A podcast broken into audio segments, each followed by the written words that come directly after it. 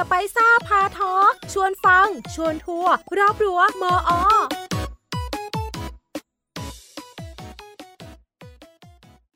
สวัสดีค่ะ วันนี้พบกับพวกเรารายการ s p i c e พาทอ l k ผ่านขึ้น FM 88 MHz นะคะ สถานีวิทยุมอหาดใหญ่ PSU Broadcast ค่ะ รับฟังได้ทุกวันจันทร์เวลา 20นาฬิกา15 นาที ถึงเวลา 21นาฬิกาค่ะ พวกเราเป็นนักศึกษามาจากชมรมเสียงตามสาย วันนี้นะคะอยู่กับดีเจอุงอิง นักศึกษาชั้นปีที่ 1 จากคณะวิทยาศาสตร์ค่ะ และดีเจแป้งจากคณะวิทยาศาสตร์เช่นกันค่ะ ช่วงนี้ก็อยู่ในช่วงขึ้นปีใหม่นะคะ หลายๆ คนก็คงจะทยอยกลับบ้านกันเพื่อไปหาครอบครัว เพราะว่าเทศกาลนี้เป็นเทศกาลที่อบอุ่น แบบนี้การอยู่ด้วยกันกับครอบครัวเป็นอะไรที่ดีมากๆเลยนะคะ การได้กลับไปปิ้งย่างด้วยกันไปเที่ยวด้วยกัน แต่ว่าถ้าใครไม่ได้กลับบ้านเนี่ย ก็ไม่ต้องเสียใจไปนะคะ เพราะไม่ว่าจะเป็นหาดใหญ่หรือสงขลาต่างก็จัดงานขึ้นปีใหม่กันค่ะ เพื่อนๆก็สามารถไปเข้าร่วมได้ค่ะ แล้วดีเจอุ๋งอิงล่ะคะ ปีใหม่ได้กลับบ้านไหมคะ ปีใหม่ก็ได้กลับบ้านนะคะ เพราะว่าตั้งแพลนไว้แล้วว่าจะกลับไปเที่ยวกับครอบครัวนะคะ เพราะว่าที่บ้านเนี่ยก็คือเตรียมจัด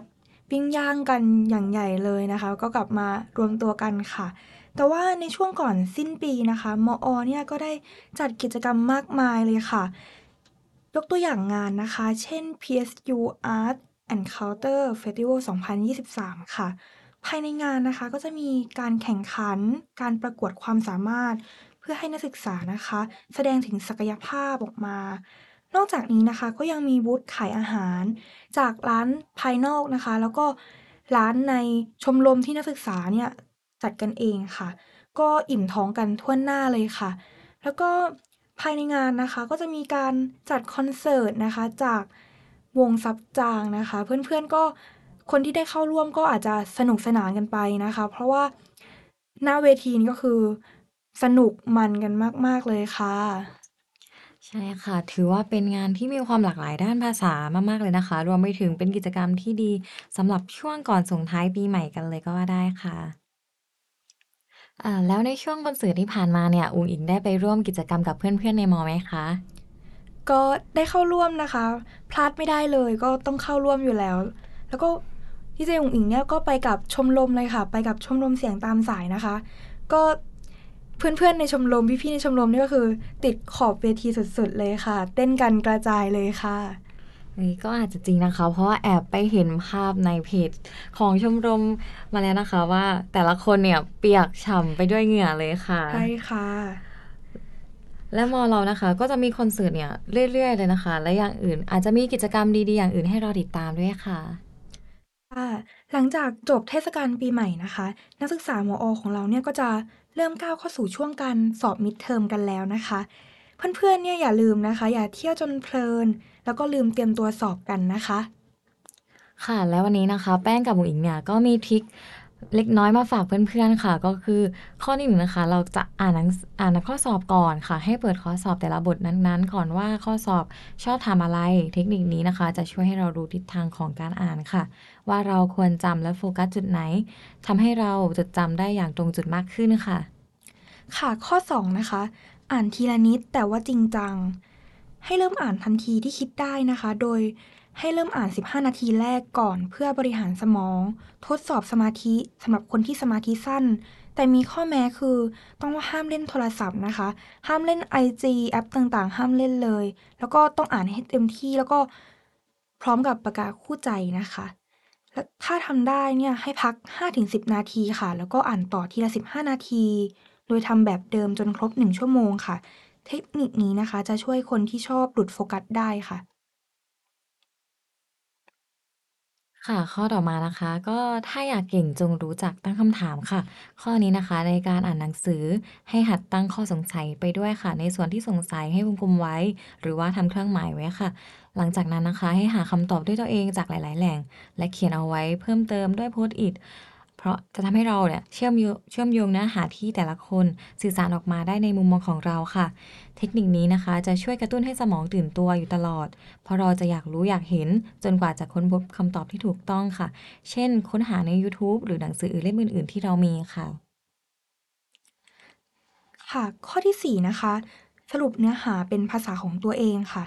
เทคนิคนี้นะคะจะใช้ได้ผลดีที่สุดเลยก็คือการสรุปเป็น mind map หรือว่าการสอนคนอื่นค่ะ เพราะว่าถ้าการสรุป mind map นะคะ เราสรุปเป็นภาษาของตัวเอง เราก็จะเข้าใจได้ด้วยตัวเองค่ะ แล้วก็การสอนคนอื่นเนี่ยนอกจากที่เราทวนเนื้อหาของตัวเราเองแล้วนะคะ เราก็นำเนื้อหาที่เราทวนมาแล้วเนี่ยนำไปสอนคนอื่น เพื่อที่จะให้เราเนี่ยยิ่งจำเนื้อหานั้นมากยิ่งขึ้นค่ะและสำหรับช่วงสอบเนี่ยอุ๋งอิงได้ มีสถานที่โปรดที่อ่านหนังสือที่ไหนบ้างคะ ถ้าสถานที่โปรดเลยในมอเนี่ยจะชอบไปอ่านที่ยิงหลงค่ะ เพราะว่าในสภาวะการอ่านในยิงหลงเนี่ยทุกคนก็คืออ่านหนังสือกันหมดทำให้เราเนี่ยตั้งใจการอ่านยิ่งขึ้นเนาะเพราะว่ารอบข้างของเราเนี่ยก็มีแต่คนอ่านหนังสือก็ทำให้เราเนี่ยตั้งใจที่จะโฟกัสในการอ่านหนังสือค่ะ ก็เหมือนกับทำให้เราเนี่ยขยันไปด้วยนั่นเองใช่ค่ะค่ะอ่าอย่างนี้เนี่ยอุ๋งอิงเรียนคณะวิทย์ใช่ไหมคะค่ะ ก็อย่างคณะวิทย์เนี่ยอาจจะเรียนหนักอยู่แล้วด้วยใช่ไหมคะแล้วอยากรู้ว่าเวลาเตรียมตัวอ่านหนังสือช่วงสอบอะค่ะอุ๋งอิงมีความเครียดอะไรบ้างไหมคะเกี่ยวกับการสอบ ถ้าพูดถึงความเครียดนี่ก็คือแอบเครียดเยอะอยู่เหมือนกันนะคะ เพราะว่าเนื้อหาต่างๆ ในการเรียนเนี่ยก็เยอะ เพราะว่าคณะวิทย์เราเรียนเกือบทุกแขนงเลย แต่ว่า พอในเทอมสองเนี่ยเราเข้าสาขาแล้ว มันก็เรียนน้อยลงเรียนในแค่ในสิ่งที่เราเลือกแล้วในสาขาของเราแล้วนะคะ ก็เครียดอยู่ค่ะค่ะ เพราะว่าการเตรียมสอบในแต่ละรอบของการสอบใช่ไหมคะ เหมือนเนื้อหาการสอบเนี่ยมันจะเป็นเนื้อหาที่เยอะ เราก็ต้องอ่านทุกบทนะคะ ก็ทำให้เวลาที่เราอ่านแบบอ่านเนื้อหาเนี่ยทำให้เราเกิดความเครียดค่ะ งั้นวันนี้นะคะ แป้งก็มี 6 วิธีการรับมือกับความเครียดเรื้อรังนะคะ มาแนะนำเพื่อนๆค่ะ อย่างวิธีที่1นนะคะ วิธีการแบบ quick street relief ค่ะ จัดการกับความเครียดที่กำลังเกิดขึ้นณตอนนั้นด้วยวิธีการคลายวิธีการคล้ายๆ กับการปวดหัว เมื่อปวดหัวเราจะกินยาแก้ปวดใช่ไหมคะคือเหมือนเรารู้สึกว่าเราเครียดเนี่ย เราก็จะหาวิธีให้ตัวเองเนี่ย หายเครียดโดยการเบนความสนใจไปทำอย่างอื่นดูค่ะ เช่นอาจจะดูหนังฟังเพลงที่เราชอบทำงานอดิเรกที่เราชอบออกไปเล่นกีฬาบ้าง หรือการกินของอร่อยนะคะ จะทำให้เราเนี่ยหายเครียดได้อย่างดีเลยค่ะ อย่างไรก็ตามเนี่ยวิธีนะคะ อาจจะช่วยลดความเครียดที่เกิดขึ้นได้ชั่วคราวเท่านั้นนะคะ ไม่สามารถจัดการกับความเครียดเรื้อรังอย่างยั่งยืนได้นั่นเองค่ะ ค่ะ ข้อที่สองนะคะการปรับเปลี่ยนพฤติกรรมค่ะ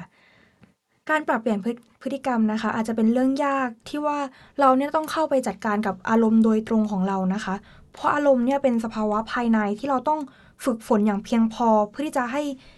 จัดการกับมันได้อย่างได้ผลนะคะ แต่สิ่งที่ง่ายกว่าแล้วก็สามารถทำได้โดยทันทีเลย คือการเลือกทำพฤติกรรมที่ดีต่อร่างกายแล้วก็จิตใจของตนเองค่ะ เช่น การออกกำลังกาย การออกกำลังกายนี่ก็คือการโฟกัสกับการเคลื่อนไหวนะคะ อย่างเช่นโยคะ การวิ่งต่างๆนะคะ การรับประทานอาหารที่มีสารอาหารครบถ้วนค่ะ การนอนหลับเต็มอิ่ม ดื่มน้ำให้เพียงพอ แล้วก็หลีกเลี่ยงต่อการเสพข่าวที่กระตุ้นให้เกิดความเครียด หรือว่าเกิดอารมณ์ขุ่นมัวนะคะ โดยเฉพาะในชั่วโมงแรกหลังการตื่นนอน แล้วก็ช่วงเวลาก่อนเข้านอนค่ะ ค่ะวิธีที่ 3 นะคะ จัดเวลาให้กับตัวเองค่ะ เรานะคะควรจัดเวลาและเซตลิมิตให้กับตัวเอง โดยเฉพาะความเครียดจากการทำงานค่ะ เราไม่ควรเก็บเรื่องงานมาคิดตลอดเวลานะคะ เพราะอาจจะทำให้สุขภาพเราเนี่ยแย่ หรืออาจจะทำให้เราเนี่ยพักผ่อนไม่เพียงพอด้วยค่ะ เราเนี่ยควรให้เวลากับตัวเอง ได้เป็นส่วนตัวเพื่อพักผ่อน และมีเวลาที่ได้เป็นตัวเองอย่างเต็มที่บ้างนะคะ รวมถึงการที่เราปฏิเสธคนอื่นที่จะรับงานมาทำเนี่ยเพื่อช่วยเหลือคนอื่น แต่ว่าเราเนี่ยไม่มีเวลาพักผ่อนหรือว่างานในมือเรามากอยู่แล้วเนี่ยเราก็อาจจะปฏิเสธเขาไป แต่เราอาจจะปฏิเสธด้วยเหตุผลว่าทำไมเราถึงไม่รับงานของเขามาเพิ่มนะคะ เมื่อเมื่อทำงานคู่กับใครเนี่ย เราก็ควรมีเหตุผลและรับฟังกันและกันค่ะ และอย่าลืมนะคะ ว่าการพักผ่อนและการดูแลสุขภาพร่างกาย ไม่ต่างอะไรจากคนอื่นนะคะ เราควรดูแลตนเองและคนอื่น ใส่ใจคนอื่นด้วยค่ะ ค่ะ ข้อที่ 4 นะคะ มองหาแหล่งสนับสนุนกำลังใจค่ะ เรื่องบางเรื่องนะคะ ก็เป็นเรื่องที่เกินกว่าที่เราจะจัดการแก้ปัญหาได้โดยลำพังนะคะ โดยเฉพาะความเครียดเนี่ยมักจะเกิดจากปัญหาที่สะสมมาอย่างต่อเนื่อง การที่พูดคุยเพื่อมาระบายให้กับคนที่ไว้ใจเนี่ยก็เป็นอะไรที่ดีอย่างหนึ่งค่ะ เราอาจจะระบายกับเพื่อนนะคะ เพื่อนสนิทของเราอาจจะไประบายในเรื่องที่เราเครียด หรือระบายกับคนในครอบครัวพ่อแม่นะคะ หรือถ้าใครที่มีหวานใจก็อาจจะระบายกับแฟนก็ได้ค่ะ อย่างน้อยนะคะ ก็จะเป็นการช่วยลดความรู้สึกอึดอัดทำให้เราเนี่ยสบายใจลงได้ค่ะ แล้วก็จะช่วยสร้างกำลังใจนะคะ ให้มีพลังในการที่จะไปสู้ต่อปัญหาได้อีกครั้งค่ะค่ะวิธีที่ 5 นะคะ การฝึกทักษะในการอยู่ร่วมกับความเครียดให้กับตัวเองค่ะ เหมือนในบางครั้งนะคะ ที่ความเครียดสามารถทำร้ายคนเราได้ ก็เกิดจากการที่ทักษะในการรับมือความเครียดของบุคคลไม่เพียงพอนั่นเองค่ะ จึงเป็นที่มาว่าทำไมบางคนเครียดง่ายในขณะที่บางคนความเครียดก็มีแต่สามารถผ่านไปได้แบบง่ายดายอย่างนี้ค่ะ ทักษะในการรับมือความเครียดนะคะ จึงเป็นทักษะที่มีความสำคัญที่ควรฝึกฝนอยู่เสมอค่ะ เพื่อให้ตนเองมีความ สามารถในการอยู่กับความเครียดได้ดีขึ้นค่ะ เช่น การฝึกหายใจ การกอดท่าผีเสื้อ การฝึกอยู่กับปัจจุบันด้วยการรับรู้ของร่างกายตัวเองค่ะ และการจดบันทึกสิ่งดีๆ ที่เกิดขึ้นในแต่ละวัน เพื่อเพิ่มความสามารถในการคิดบวก หรือว่าการเป็นการร่วมสังคมกับบุคคลที่มีความคิดไปทางแง่บวกนะคะ ก็จะทำให้เราเนี่ยมีพลังบวกเพิ่มขึ้นด้วยค่ะ ค่ะ แล้วก็ข้อสุดท้ายนะคะ ถ้า เพื่อนๆเนี่ยจัดการกับความรู้สึกเครียดไม่ไหวแล้วนะคะ อาจจะมีการปรึกษาพ่อแม่หรือว่าเพื่อนๆเนี่ยแล้วแต่ว่าไม่สามารถจัดการกับปัญหาตรงนี้ได้นะคะ เราก็อาจจะไปพบจิตแพทย์หรือว่านักจิตวิทยาค่ะ เพราะว่าถ้าเราเนี่ยมีความเครียดสะสมมากขึ้นนะคะ ถ้าเราลองปรึกษาเพื่อนปรึกษาครอบครัวแล้วยังไม่เป็นยังไม่เห็นผลนะคะ เราก็ควรจะพบจิตแพทย์นะคะ เพื่อที่จะ รักษาได้ตรงจุดมากยิ่งขึ้นนะคะ จิตแพทย์เนี่ยก็จะแบบค้นหาสาเหตุของความเครียดของเราที่เกิดขึ้นนะคะ แล้วก็จะช่วยจัดการกับความเครียดได้อย่างถูกต้องมากยิ่งขึ้นค่ะ ใช่แล้วค่ะสำหรับการพบจิตแพทย์นะคะ ไม่ใช่เรื่องน่าอายเลยนะคะ เพราะบางทีเราอาจจะรับมือกับความเครียดนั้นไม่ไหวค่ะ เราก็ควรไป ไปหาผู้เชี่ยวชาญดีกว่านะเก็บไว้คนเดียวนะคะ และอีกอย่างในมอเราเนี่ยก็มีคลินิกบ้านไวใสนะคะ ให้นักศึกษาหรือบุคลากรเนี่ยได้เข้าไปใช้ปรึกษาเกี่ยวกับความเครียดหรือเรื่องอื่น ๆ ได้เลยนะคะ ใช่ค่ะเราก็สามารถไประบายความในใจที่เราเครียดหรือว่าไม่อยากจะระบายกับใครไม่กล้าระบายกับใคร แล้วก็สามารถมาพูดคุยกับคลินิกในคลินิกบ้านไวใสได้ค่ะ ค่ะการพบจิตแพทย์ไม่ใช่เรื่องใหญ่เลยนะคะ และการที่เราพบจิตจิตแพทย์นะคะ ไม่เท่ากับไม่ใช่ว่าหมายถึงว่าเราเป็นบ้านะคะ เพราะอย่างที่เกินไปก่อนหน้านี้ค่ะ ว่าหากเรารับมือไม่ไหวกับปัญหาความเครียด เราก็ควรไปปรึกษากับผู้เชี่ยวชาญด้านจิตใจค่ะ และอย่างนี้นะคะ เวลาององอิงเคยมีเพื่อนมาปรึกษาเกี่ยวกับความเครียด หรือว่าเรื่องการเรียนอะไรบ้างคะแล้วมีวิธีการรับมือกับเพื่อนๆยังไงบ้างคะถ้าเหมือนเพื่อนมาปรึกษาในเรื่อง ความเครียดต่างๆ เครียดจากการเรียนหรือว่าอาจจะเป็นเรื่องอื่น ๆนะคะ เราจะอุงอิงเนี่ยจะคอยรับฟังค่ะ จะส่วนมากจะคอยรับฟังเพื่อนให้เพื่อนระบาย เพราะว่าเราก็ไม่สามารถไปบอกอะไรเขาได้นะคะ เพราะว่ายังไงสุดท้ายที่สุดแล้วเนี่ยค่ะ ตัวเขาก็ต้องเป็นคนตัดสินใจเองว่าจะเลือกเดินไปทางไหนนะคะ ไม่ว่าเราจะบอกยังไง แต่ว่าท้ายที่สุดแล้วคือเขาคนนั้นเนี่ยเขาก็ต้องเลือกทางเดินของตัวเขาเองค่ะ แต่ว่า เรานะคะก็ต้องมีวิธีปลอบใจเพื่อนนะคะ แล้ววิธีปลอบใจเนี่ยเราก็ต้องปลอบใจให้เพื่อนเนี่ยฟังแล้วไม่ท้อนะคะ การปลอบใจเนี่ยคือตัวแทนของความเป็นห่วงนะคะ แล้วก็เป็นสิ่งสำคัญที่เราควรทำในชีวิตประจำวันค่ะ เพราะว่าเป็นวิธีหนึ่งในการแสดงความรู้สึกให้อีกฝ่ายเนี่ยรับรู้ แต่ส่วนใหญ่เนี่ยคนมักจะมองข้ามค่ะ แล้วก็มองว่าเป็นเรื่องเล็กน้อย แต่ว่าผลลัพธ์นั้นอะค่ะจะช่วยขยับความสัมพันธ์ให้แน่นมากขึ้น อาจจะเป็นการผูกมิตรได้ดียิ่งขึ้นด้วยค่ะ ถ้าเราได้อยู่เคียงข้างกันในช่วงเวลาที่ยากลำบากนะคะ ก็จะคอยให้กำลังใจกันคอยปลอบประโลมมากกว่าถูกทิ้งให้เศร้าเพียงลำพังค่ะค่ะ และอีกอย่างนะคะวันนี้ก็มีวิธีการปลอบใจหรือว่าให้คำแนะนำเพื่อนๆนะคะ แบบ อย่างไรให้เพื่อนรู้สึกว่าไม่เหงาแล้วก็ไม่โดดเดี่ยวนะคะ มาวิธีที่หนึ่งกันเลยค่ะ ก็คือการรับฟังโดยไม่ตัดสินนะคะ วิธีนี้นะคะ หากมีคนมาเล่าเรื่องหนักใจให้ฟังไม่ว่าจะเป็นเรื่องเพื่อน แฟนหรือว่าคนใกล้ชิดนะคะ ให้เริ่มต้นด้วยการเปิดใจรับฟังค่ะ โดยที่เราเนี่ยไม่ตัดสินไปก่อนว่าสิ่งที่เขาทำถูกหรือผิด รวมทั้งแสดงความสนใจในสิ่งที่เขาพูดนะคะ ถือว่าการแสดงความสนใจในสิ่งที่เพื่อนหรือว่าคนที่มาปรึกษากำลังพูดเนี่ยเป็นสิ่งสำคัญมากเลยนะคะ เพราะจะทำให้เขาเนี่ยรู้สึกว่าไม่วอกแวกหรือว่ารู้สึกว่า เอ้ยเรายังรับฟังเขาอยู่เราสนใจเขาอยู่นะ ไม่ใช่ปล่อยให้เขาพูดไปคนเดียวอย่างเงี้ยค่ะ แล้วก็ก็จะทำให้เขาเนี่ยรู้สึกสบายใจ แล้วก็กล้าเปิดเผยกับสิ่งที่เขาเก็บไว้นะคะ ให้เราพูดให้เราฟังอย่างนี้ค่ะ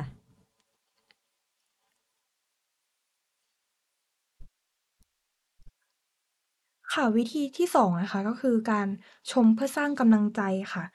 เมื่อคนมาระบายความในใจนะคะ เราก็ต้องปลอบเขาเนี่ยให้รู้สึกดีมากขึ้นกว่าเดิมค่ะ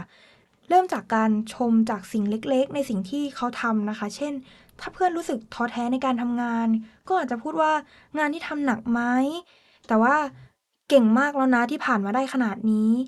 หรือถ้าในครอบครัวนะคะ ถ้าเด็กทำดีเนี่ย พ่อแม่ก็ควรจะชื่นชม เพื่อให้ลูกเนี่ยเกิดความภาคภูมิใจ แล้วก็เชื่อมั่นในตัวเองมากยิ่งขึ้นค่ะ เทคนิคนี้นะคะ จะเป็นการชมที่น่าสนใจจากคุณหมอนะคะ ซึ่งจะปรับใช้ได้กับทุกคนนั่นก็คือการเปลี่ยนจากการจับผิดเป็นจับถูกค่ะ เพราะว่าปัญหามากมายของครอบครัวนะคะ ส่วนหนึ่งเนี่ยมาจากการจ้องจับผิด ก็อาจจะทำให้อึดอัด แต่ว่าถ้าเราลองหันมาสนใจในสิ่งดีๆของอีกฝ่ายนะคะ ก็จะทำให้เกิดการสร้างความรู้สึกดีๆ ให้แก่กันค่ะ รวมถึงนะคะยังลดช่องว่างความห่างเหินให้แคบลงค่ะ และวิธีที่ 3 นะคะ คอยอยู่เคียงข้างกันเสมอค่ะ ถ้าสมมติว่าเราเป็นคนแสดงความรู้สึกไม่เก่งนะคะ เราจะทำยังไงให้คนพูดรู้สึกสบายใจ เพราะว่าการ ตอบว่าอยู่เคียงข้างเนี่ยเป็นสิ่งที่ดีที่สุด หรือการใช้ภาษากายเข้ามาสัมผัสค่ะ อย่างเช่นนะคะ เพื่อนกำลังอกหักเนี่ยเราก็สามารถตบไหล่เพื่อนหรือว่ากอดก็ได้นะคะ หรือว่าอาจจะพยายามแบบ เอ้ยดูท่าทีของเพื่อนว่าเพื่อนเป็นไงบ้างรู้อาการว่าเพื่อนเศร้าไหมหรือว่าอะไรเงี้ยค่ะ แต่ถ้าวันไหนเนี่ยเราอยู่ในสถานสถานการณ์ตัวคนเดียว และประสบปัญหากลุ้มใจที่ไม่สามารถบอกใครได้นะคะ ก็อาจจะแนะนำว่าให้ตัวเองเนี่ย ให้ตัวเองอะค่ะ อยู่เคียงข้างตัวเอง รู้จักการให้อภัยตัวเองค่ะ แล้วก็ลองดีใจกับตัวเองบ้างค่ะ ถึงแม้ว่าไม่มีใครนะคะ แต่เราเนี่ยต้องไม่ลืมว่าเรายังมีเราอยู่ตรงนี้เสมอค่ะ ก็คือถ้าเราสมมุติว่าถ้าเรามีเพื่อนอีกคนหนึ่งนะคะเขาเจอเรื่องราวเหมือนเราเลย เราอยากบอกกับเพื่อนว่าอะไรและปลอบใจของเขาเนี่ยเราต้องบอกว่าบาง อาจจะแนะนำว่าบางคนอะอาจจะบอกว่าไม่เป็นไร เดี๋ยวทุกอย่างมันก็จะดีขึ้นใช่ไหมคะ แต่ถ้าบางคนเนี่ยยังจมอยู่กับความเศร้า แล้วก็เลือกที่ไม่ให้อภัยตัวเองเลยนนี้ค่ะ ก็จะทำให้เรารู้สึกว่า เอ้ย เราผิดพลาด เราผิดพลาดกับคนอื่นนะ แล้วก็เหมือนเราไม่สามารถเริ่มต้นใหม่ได้กับทุก ๆ เรื่องนะคะ ก็อาจจะแนะนำให้ว่าเราอาจจะพูดให้กำลังใจนิดนึงก็อย่างแบบสู้ๆนะแบบทำได้หรือว่าพรุ่งนี้มันต้องดีกว่าเดิม เราอะอยู่ข้างเธอเสมออะไรอย่างเงี้ยค่ะ และแป้งไปเจอคำพูดหนึ่งมาจากเว็บของคุณหมอท่านหนึ่งนะคะ ซึ่งแป้งเนี่ยชอบมากๆเลยค่ะ เป็นคำพูดที่บอกว่า การปลอบใจไม่มีคำพูดต้องห้ามหรอกขึ้นอยู่กับเจตนามากกว่า เพราะน้ำเสียงและความรู้สึกต่างหาก ที่เป็นตัวบอกความจริงใจจากเราค่ะ ใช่ค่ะ ซึ่งน้ำเสียงและความรู้สึกเนี่ยเป็นสิ่งที่แสดงออกได้ชัดมากเลยนะคะ ว่าเขาอยู่เคียงข้างเราเสมอ เขาคอยปลอบใจเรา เราด้วยความจริงใจจริง ๆ จากเขานั่นเองค่ะ และในส่วนของคำพูดการให้กำลังใจนะคะ เราอาจจะต้องดูสถานการณ์ค่ะ ว่าตอนนั้นเนี่ยคนที่เข้ามาปรึกษาเรามีเรื่องหรือมีเรื่องไม่สบายใจเนี่ยมาพูดกับเราเนี่ยว่าเป็นใคร เป็นเพื่อนสนิทหรือเปล่าหรือว่าคนอื่นค่ะ เพื่อที่จะทำให้เราเนี่ยสามารถเลือกใช้คำพูด ให้สมกับสถานการณ์หรือว่าสมเหตุสมผลกับบุคคลด้วยค่ะ ค่ะอุงอิงเนี่ยก็เห็นด้วยกับแป้งเลยนะคะ แล้วก็อยากจะบอกเพื่อนๆว่าอย่าน้อยใจไปเลยในบางวันที่โลกไม่เข้าข้างเธอ เธอเก่ง เธอมีความสามารถ และทำได้ดีที่สุดแล้วในวันนี้ค่ะ เราเนี่ยไม่ควรจะย้อนกลับไปคิดถึงอดีตมากนะคะ เราควรที่จะโฟกัสกับปัจจุบัน เพราะว่าถ้าเรามัวแต่ไปนึกถึงอดีตนะคะ ก็จะทำให้เราเนี่ยยังมีความคิดที่กังวลในเรื่องที่เราไม่สามารถกลับไปแก้ไขได้ค่ะ เราก็ควรที่จะโฟกัสกับปัจจุบันมากขึ้นทำให้ปัจจุบันเนี่ยดีมากยิ่งขึ้นค่ะ ค่ะเมื่อสักครู่นะคะ เราก็ได้พูดถึงการปลอบใจคนอื่นไปแล้วนะคะ แต่ว่า นอกจากปลอบใจคนอื่นแล้วเนี่ย เราก็ต้องปลอบใจตัวเราเองด้วยค่ะ ไม่ใช่ว่าเราเนี่ยจะเป็นฝ่ายปลอบใจคนอื่นอย่างเดียวนะคะ เพราะว่าตัวเราเองเนี่ยก็อาจจะมีเรื่องที่เครียดต่างๆนะคะ เราก็ต้องใส่ใจตัวเราเองด้วยนะคะ แล้วแป้งล่ะคะมีถ้ามีเรื่องที่เครียดเราจะปลอบใจตัวเองยังไง ค่ะสำหรับแป้งนะคะ เวลาเครียดเนี่ย แป้งก็จะปลอบใจตัวเองโดยการที่กินของอร่อยค่ะ เพราะว่าการได้กินของที่เราชอบหรือว่าของอร่อยเนี่ย จะทำให้เราเนี่ยมีความสุขขึ้นเยอะมากๆเลยค่ะ หรือไม่ก็ออกไปเดินเล่นบ้างค่ะ เพราะว่าจะทำให้เรารู้สึกเอ้ยได้พบเจอกับผู้คนหรือว่าสถานที่อื่นบ้างไม่อยู่แต่ในห้องอย่างเงี้ยค่ะ แล้วก็อาจจะนั่งคุยกับเพื่อนๆค่ะ นั่งคุยไปเรื่อยๆ เดี๋ยวก็เราอาจจะลืมเรื่องที่เราไม่สบายใจอะไรอย่างเงี้ยค่ะ แล้วก็อาจจะทำให้เราเนี่ยดีขึ้นอ๋อก็จริงนะคะ เพราะว่าถ้าเราได้คุยกับเพื่อนเนาะก็เหมือนเป็นการระบายในตัวอีกเหมือนกันนะคะ ก็ทำให้เราเนี่ยฮิวใจเราได้ดีขึ้นเนาะใช่ค่ะค่ะ แล้วอุ๋งอิงอะคะ ถ้าแบบอุ๋งอิงมีวิธีการยังไงอะแบบปลอบใจตัวเองอะอย่างนี้บ้างค่ะ ปลอบใจตัวเองด้วยการนอนค่ะ เพราะว่าเป็นคนชอบนอนแล้วก็จะนอนเนาะไม่อยากไปคิดอะไรมากก็จะนอนซะ ใช่ค่ะโอเคค่ะ ก็ถือว่าดีนะคะ การนอนทำให้เราไม่คิดมากแต่บางครั้งคิดมากจนนอนไม่หลับก็อาจจะมีด้วยนะคะ ค่ะ เหมือนที่แป้งบอกนะคะ บางคนเนี่ยอาจจะเครียดจนนอนไม่หลับนะคะ วิธีการนอนเนี่ยก็อาจจะไม่ใช่วิธีที่ดีสำหรับบางคนนะคะเราก็อาจจะเปลี่ยนวิธีใหม่นะคะ ที่นอกจากการนอนก็อาจจะออกไป เที่ยวอาจจะออกเป็นอ่านหนังสือไปกินของอร่อยนะคะ แล้วแต่ที่เรารู้สึกชอบเนาะอ่าแล้วก็และอีกอย่างนะคะ ที่อยากแนะนำเลยค่ะ คือการที่เราได้ออกออกไปออกกำลังกายนั่นเองค่ะ เพราะว่าเราออกออกกำลังกายมาเหนื่อยๆใช่ไหมคะแล้วก็จะทำให้ร่างกายเนี่ยรู้สึกว่าอาจจะอ่อนเพลียแล้วก็มีเสียงเหงื่อไปบ้าง ก็อาจจะกลับมาจากการออกกำลังกาย แล้วก็กินข้าวอาบน้ำ อาจจะนอนหลับได้รู้สึกว่าหลับได้ดีขึ้นอย่างเงี้ยค่ะอ่ามันเพก็ราะว่าอาจจะรีแลกซ์ขึ้นใช่ใช่ไหมค่ะคะเพราะว่าเราได้แบบฟีลแบบอ่าผ่อนคลายนิดนึงค่ะกับการไปออกกำลังกายเงี้ยค่ะอ่าแล้วก็นอกเหนือจากการออกกำลังกายเนี่ยก็มีการอ่านหนังสือเนาะเพราะว่าเหมือนเราอ่านหนังสือเนี่ยเราก็อาจจะไปเจอประโยคประโยคหนึ่งที่มันอาจอ่านแล้วอาจจะทัดใจเราเนาะอาจจะทำให้มันฮิวใจเรามากขึ้น แล้วก็อาจจะทำให้เราเนี่ยรู้สึกว่าเอ้ยมันไปต่อได้เพราะประโยคนี้ ค่ะและการอ่านหนังสือนะคะ ไม่จำเป็นต้องอ่านหนังสือที่เกี่ยวกับจิตจิตวิทยาหรือว่าอะไรที่เกี่ยวกับจิตใจก็ได้นะคะ แค่อ่านหนังสือที่เรารู้สึกว่าเราชอบสำหรับแป้งเนี่ยแป้งชอบอ่านหนังสือการ์ตูนค่ะเพราะรู้สึกว่าสามารถอ่านได้เรื่อยๆ โดยที่ไม่ต้องคิดอะไรมากค่ะ เพราะว่าหนังสือการ์ตูนเนี่ยก็สนุกมากๆเลยนะคะสำหรับคนที่ชอบอ่านหนังสือการ์ตูนอยู่แล้ว หรือบางคนอาจจะลองเปิดใจอ่านดูก็ได้นะคะ เพราะว่ามัน ดูไปเรื่อยได้เลยค่ะ เราไม่จำเป็นต้องมาคิดมากกับการอ่านหนังสืออย่างเงี้ยค่ะอ่ามันก็ทำให้เราผ่อนคลายมากขึ้นเนาะเพราะว่าอย่างน้อยในหนังสือการ์ตูนก็มีเรื่องสนุกสนุกให้เราแบบได้อ่านได้ ทำความเข้าใจกับมันนะคะ ใช่ค่ะ แล้วก็อาจจะมีพวกเป็นภาพประกอบของหนังสือการ์ตูนอย่างเงี้ยค่ะ ก็เป็นภาพที่สวยแล้วก็อ่านแล้วเนี่ยอาจจะดูเพลินไปด้วยอย่างเงี้ยค่ะ อาจจะทำให้เราเนี่ยรู้สึกดีขึ้นในการหนังสืออย่างเงี้ยค่ะอ่าการอ่านหนังสือการ์ตูนก็อาจจะทำให้เราเนี่ยลืมความเครียดในขณะนั้นไปได้เนาะเพราะว่ามันก็มีหนังสือการ์ตูนมาช่วยฮิวใจเราแบบช่วยเบี่ยงเบนเรื่องที่เราเครียดอยู่เนาะไปกับเรื่องใหม่ ใช่แล้วค่ะ แล้วสำหรับบุ๋งอิงล่ะคะ มีหนังสือเล่มไหนที่อยากแนะนำผู้ฟังบ้างคะแล้วให้ไปตามอ่านกันบ้างค่ะ ค่ะอุงอิงเนี่ยก็มีชอบหนังสือเล่มหนึ่งนะคะ ชื่อหนังสือว่าเราคือดาวดวงเดียวที่มีในจักรวาลค่ะ เป็นหนังสือที่อ่านแล้วรู้สึกฮิวใจ เนื้อหาในหนังสือเนี่ยจะเป็นการให้กำลังใจตัวเองค่ะ ในเรื่องจะมีหลาย topic มีหลายสถานการณ์ แล้วก็อาจจะไปตรงกับ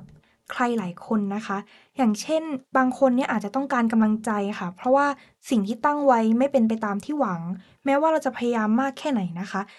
หรือว่าในเรื่องของความสัมพันธ์ค่ะ เราอาจจะลืมความเป็นตัวของเราไป ตัวเองของเราไปนะคะ แต่ไม่ว่ายังไงเนี่ยทุกคนล้วนเป็นดวงดาว ที่แม้จะแตกสลายก็ยังคงส่องแสงแล้วก็งดงามในตัวเองค่ะถือว่าเป็นหนังสือที่ดีมากเลยนะคะ เพราะว่าการให้กำลังใจตัวเองเนี่ยเป็นสิ่งที่สำคัญที่สุดก็ว่าได้เลยค่ะ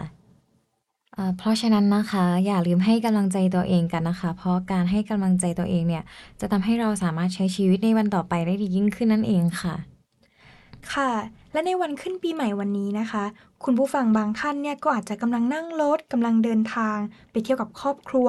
หรือบางคนเนี่ยก็อาจจะกำลังเดินทางกลับมาเพื่อทำงาน กลับมาเพื่อมาเรียนนะคะ แต่ทุกคนเนี่ยก็คงจะอิ่มเอมกับความสุขในช่วงของวันปีใหม่ เพราะได้ใช้เวลากับครอบครัวกับคนที่เรารักค่ะ ใช่แล้วค่ะ การที่เราได้ใช้เวลากับครอบครัวหรือคนที่เรารักนะคะ ถือว่าเป็นช่วงเวลาที่ดีมากๆของช่วงหนึ่งเลยนะคะ เพราะว่าเราเนี่ยจะได้กลับไปเจอกับครอบครัวเราบางคนเนี่ยอาจจะทำงานต่างจังหวัดหรือบางคน อาจจะอยู่ไกลบ้านหน่อยก็อาจจะ ปีหนึ่งก็อาจจะเหมือนช่วงเทศกาลปีใหม่ใช่ไหมคะ ก็อาจจะกลับไปพบเจอกับครอบครัวบ้างค่ะ ได้พูดคุย ได้แลกเปลี่ยนว่าเราเจออะไรมาบ้างในชีวิต บางคนอาจจะได้ผ่อนคลายอย่างเงี้ยค่ะ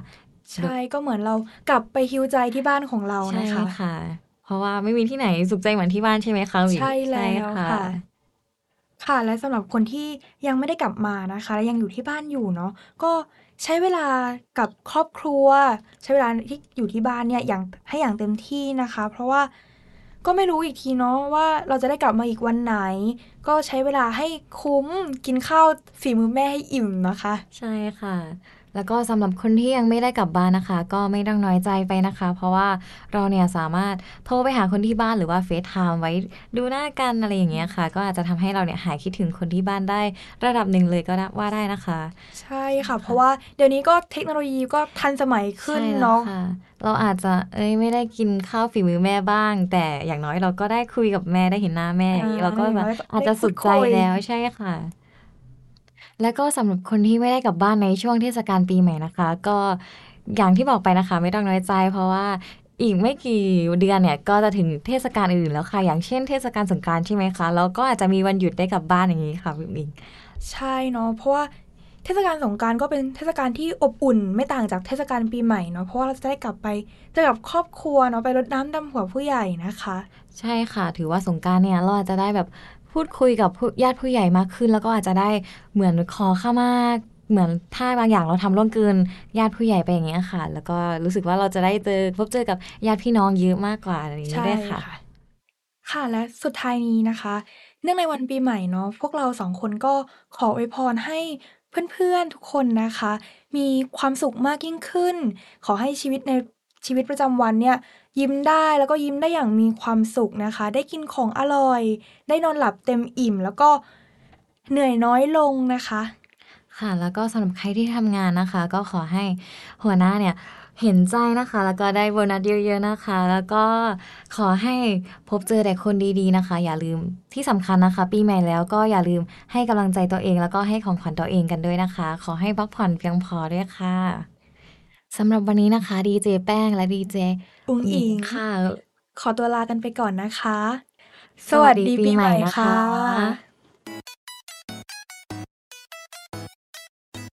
สไปซ่าพาทอล์กชวนฟัง ชวนทัวร์รอบรั้วมอ